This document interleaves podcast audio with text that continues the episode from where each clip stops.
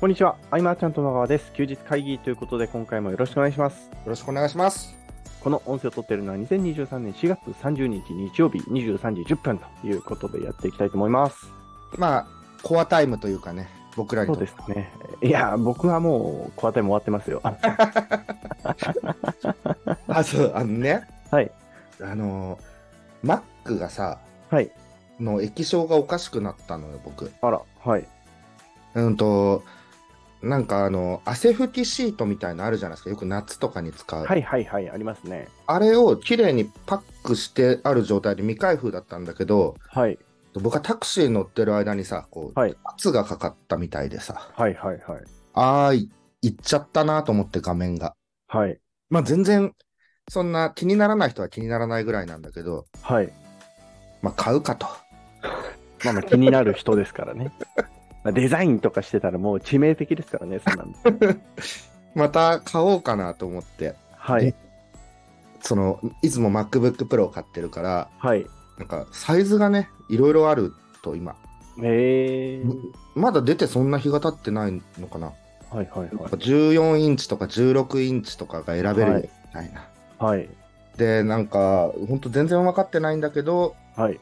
メモリ96までいけるよみたいな。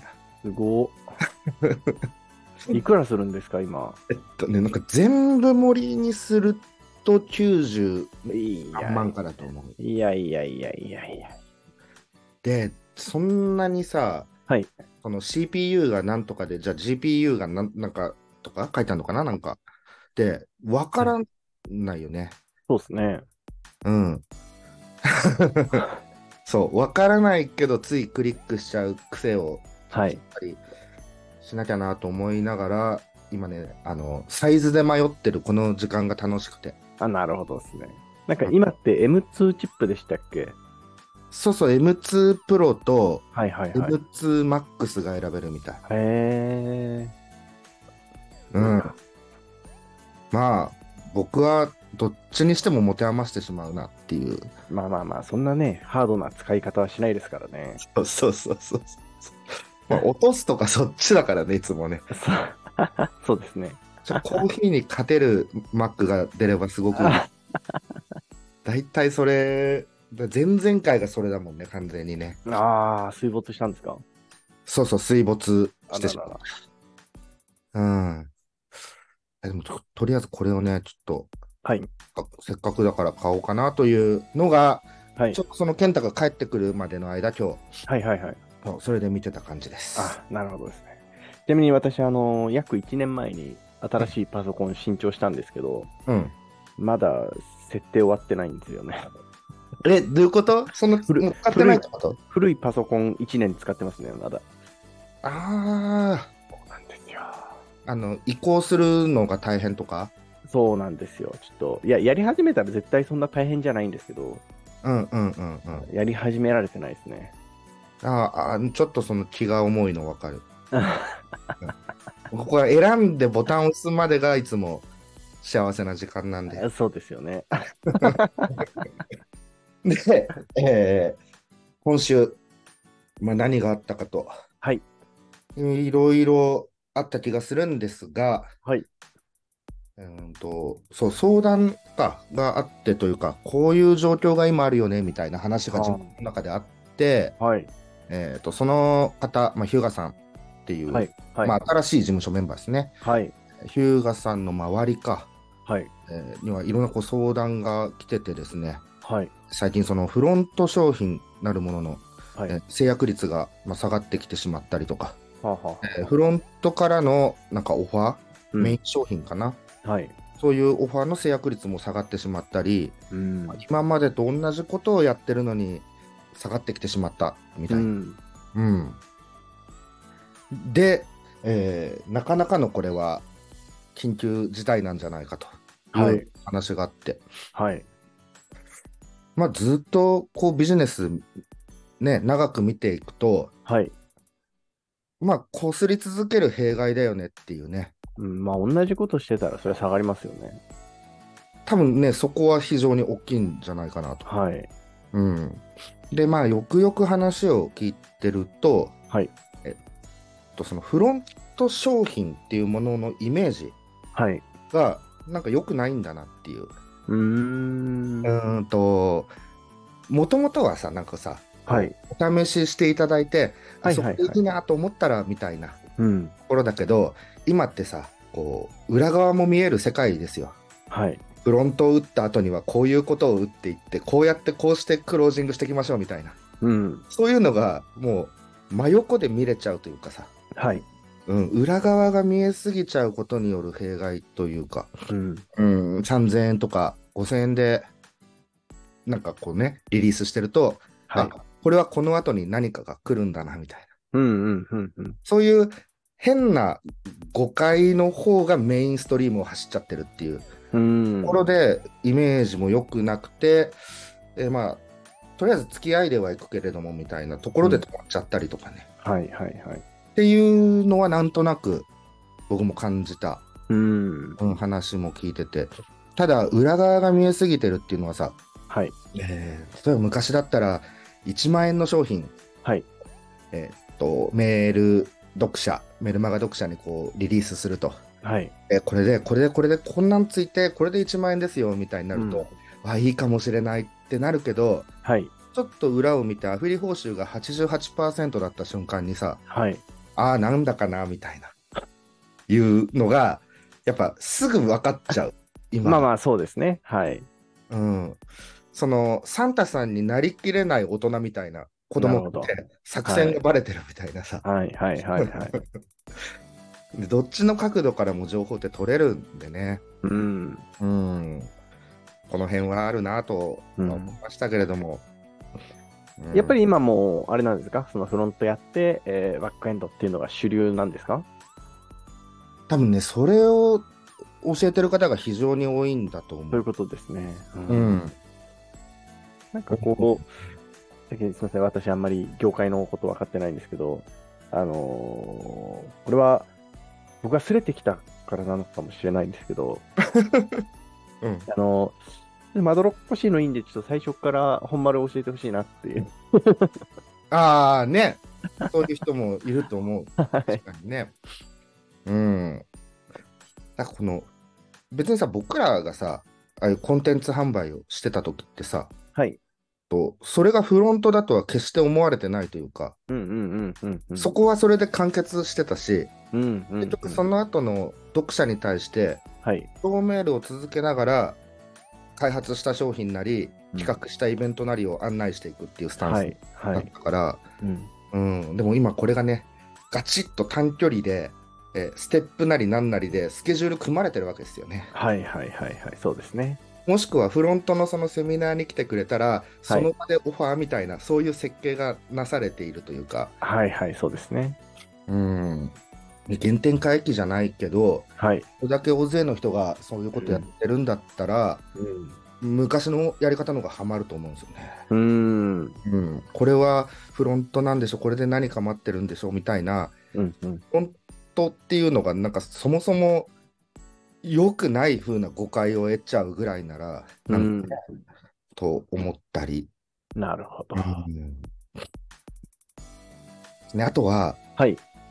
これがと僕がその趣味でやってるさ、はいアクアリウムとか、はいはいはいそういうことで読者を集めてってなった時のプロモーションの時って、はい。えー、とこうマーケティングを学んだそのビジネス界隈市場でやってるようなことうんうんうん。スライドさせるとすごくハマったりもするけれども、うんうん。とお互いそのじゃあ集客に困ってる人っていう人にこう売るとかになるとはい。人もある程度は分かってるわけでそうですね。ここであせっかくこの商品いいなと思ったのにうん。とオファーがなんかその取ってつけたさはい。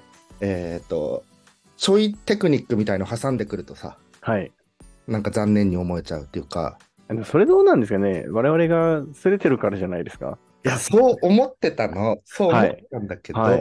はい。と例えば海外支部だと、はい。は海い。外支部の代表の瀬尾さんは60歳はい。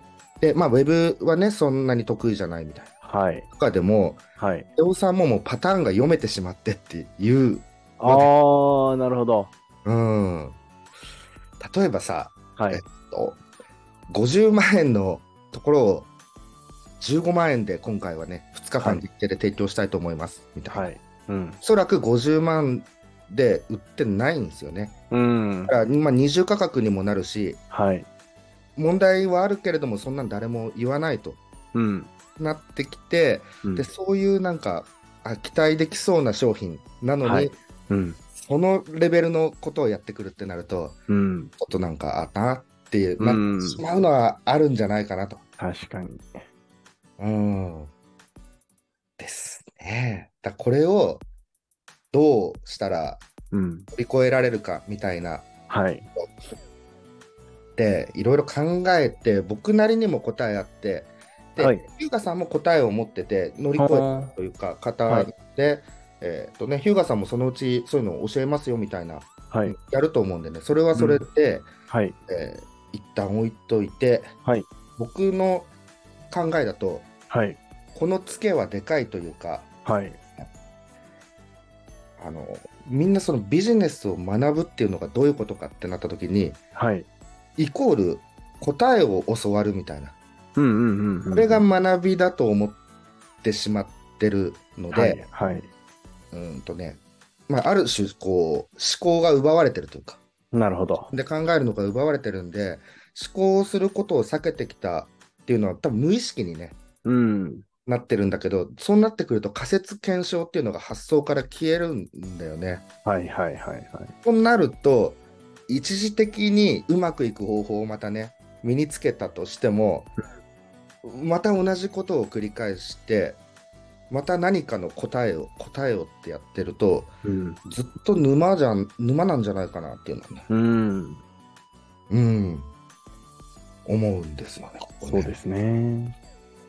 うん、あとはそもそもその商品の魅力はどうなのっていう、はいはいはいはい。うん、例えば今自分が出してる商品っていうのは、はい。広く見渡せば圧倒的に値崩れしていてうん。もう人柄で選ばれるっていう以前のサービスになってる方もいるかもしれない。うん。うん、で狭い空間だとはい。人柄で選ばれるってあるかもしれないけどそうですじゃあね。ウェブに載せてってなれば、うん。ナンバーワンオンリーワンがほとんど選ばれていくと思うし、うん。えー距離が遠い人に興味を持ってもらおうと思うのは、はい。人っていう部分ではなかなか難しかったりとか、うん。うん、ここも結構ある気がするんですよね。はい。あえて選ばないだろうと、うん。うん商品のアップデートもしていかなきゃいけないなっていうね、そうですね。うんでそうなってくるとアップデートをせずに、うん。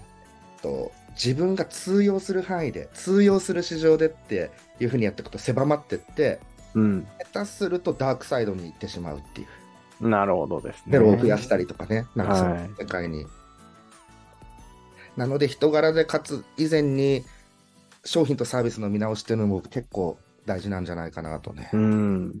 うんあと解決策そうだなまあ例外になるっていうことはねやっぱねはい。大切だなと自分だからできるっていう方向に持ってかないとっていそううですね。うんでおそらくリードの獲得オプトインもはい。ありふれちゃってるんだと思うんですよねうん。まうあんそうですよね。 Facebook ライブとかもねうん。こんなとこでやられてていろんなとこいろんな訴求があってじゃあ何をやったらあのもっと登録が増えるんだろうとかでいろんなもう見てはい。それで良さそうなものをスライドさせるっていう感覚ではなくてうん。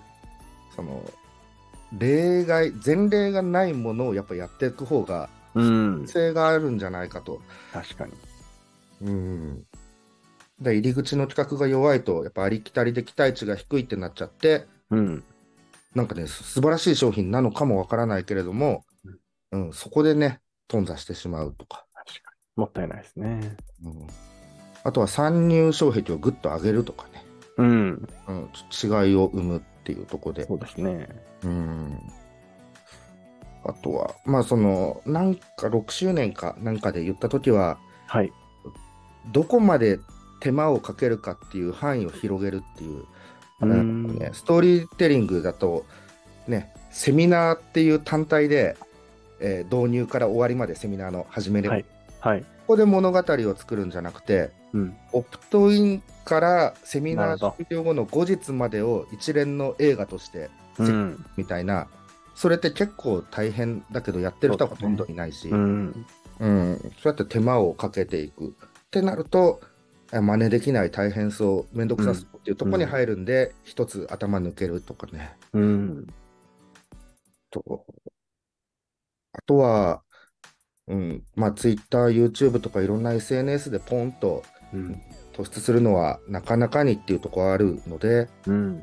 コミュニティ経済圏を活用するみたいな。なるほど。コミュニティに入ってデザイナーってのはいっぱいいるけれどもそのコミュニティ内でデザイナーさんといえばみたいなことはねうんま。だまだコミュニティなんて無数にあるんでそうですね。あのここいいなと思ったところに飛び込んでみてとかね、うん。うんただコミュニティき経済圏を活用するってなっても、えー、とただ飛び込むだけだと結局時間の問題ではい。あの反応がなんとかってなる可能性があるんでそうですね。学びに対する意識に修正をかけていく時間というか、うん。ちょっと腰を据えて今までのツケを回収していかないとうん。これはなかなかに回復しないんじゃないかっていうのが僕の、そうですね。んそう絶望的なことじゃなくてもっとこう明るいことを言いたいけどこの感覚はねなかなか抜け出すのしんどいうん。そうですね。学びの時間っていうのは答えを教わるとかそういうことではなくてですね、うん。うん。うん。うん学びの時間はまあどちらかといえば思考の時間だとか、う仮ん説。立てて検証材料を探す時間だとか、でもそういうと、うんまあ、考えたくないし失敗したくないしはい。答えを知りたいからお金を払ってるんだっていう人ももちろんいると思うん。う、うん、そういう人の気持ちももちろんわかるからはい。そこを組んだ連中っていうのがやっぱりいっぱいいるわけですよね。そうですね。で、その気持ちを組んだ商品が軒並みずらっと出てくると。うん。うん。それは結局、その甘えの助長というか、需要があはいるからそういう商品出るけれども、それね、負のサイクルだと思うんでね、うん。そうですね。ね探求していく環境を自分なりにカスタマイズして作っていく。ですね。オンラインだってオフラインだっていいと思うし、はえーと壁打ち相手いるとかね、い。うん。いいと思うし。何かしら武器は欲しいですよね。うんうん。そう思います。はい。まあ、僕しょっちゅう風邪ひきますけども、はい。ビジネスでもじゃあ、調子悪い時風邪をひいたという例えでいくんであれば、はい。風邪をひくたびに、その場限りの処方箋を探す人っていうのうんうがん大半だから、はい。ね、風邪なんてまたひくんでね、はい。この都度都度じゃなくて、根本のスタンスを変えなければならないという、この意味がどこまで、えー聞いてくれる人が受け止めてくれるかっていう。なるほど。うんいや、今ちょっと、あの、ちょっとした矛盾をちょっと感じてましたけどね。あの、うん菅さん、ビジビジネスの方じゃなくて、私生活の方では、本本質的な、あの、体調の管理、なかなかね、難しいもんだな。本当僕はあれですねビジネスのこと以外の話をはい。事務所だったり、まあ、ズームだったりとか、はい。もう教わることばっかだも んね。うんだね簡単ではなくてツケは大きいっていうのもまさにそう ですね。本当にそう。そうそうその生活習慣はっていうね。そうですね。失ってからじゃ遅いですからね。ねえ。そうだね。だから健康のパロメーター、ほんとゼロで他に振り切ったステータス。 うん、でもね、こう、こうね、はいあの、ほんと、これ、ヒューガさんが言ってて、はい。改めてそうだなと僕は感じたりもして。うんうんうん。こうね、うんとね、学びに価値を見出せないという部分。はい。うん。答え、だからテンプレみたいなのやっぱ欲しいんですよね。当てはまあめる。まあまあ、まあまあよくわかりますけどね。よくわかるんですよ。うん。で次のテンプレの出待ちみたいなことしてたら、はい。やっぱそれが一時的に使えても、使い続けてたら、同じことをしているのに制約率が下がるとか、冒頭の話につながってくるんでそりゃね、そう、そりゃそうですよね。これはそういうことなので、うん。うん、そのサイクルにずっと居続けるってのはね、うん。うん、これ変わるためには、あの、本当に、あ変わりたいという方がいればね、はい。今ちょっと困っててとか、はい。話したいですね。うん。は匿名は守るんで、あの、どんな人から相談あったかとか。い。これビジネスが、はい。ある種その、すごくうまくいってる方でもあり得るし、あの、ううんまくいってるように見えてる方っていううのんが、。うん。うん。ううんん。で、一度ボーンと成功すると、なかなかその、うまくいってないってうん。言いづらいと思う。まあ、そうですよね。うん。で、えーね、Facebook とかそういう SNS の何かしらをこうメインストリームにしてる方っていうのは、はい。こう充実した写真が うん。多く投稿されると思うんで、うん。でも本当は最近徐々になんか落ちてきてんだよなとか、うん。うん、その変革期は人それぞれどう感じるかはあれだけど、はい。コロナ禍で感じた方もいるかもしれないし、うんあ。のね、AI のテクノロジーのバーッと来てるところではい。感じ始めた方もいるかもしれないし、うん。うん、ただなんかうんってなっててちょっと様子がおかしい方はね、うん。うん、あのおは解決僕できるとは言えないですよそんなはい。はい。はい。それこそそのねその場限りの処方みたいになっちゃうんで、うん。だけどこういう道筋でとか僕も経験あるんで、うん。そういう時はこうしてきたよなんて話がねうん。できたらいいななんてふうには思ってます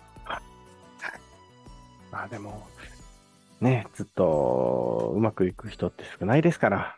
波はねはい。いますよそれありますよね。はい。うんそのね大きい勝負に出てる人ほどはい。すごい波が続いてるんじゃないかとも思うし。うん。うん。あります、あります。そうなんだね。うん。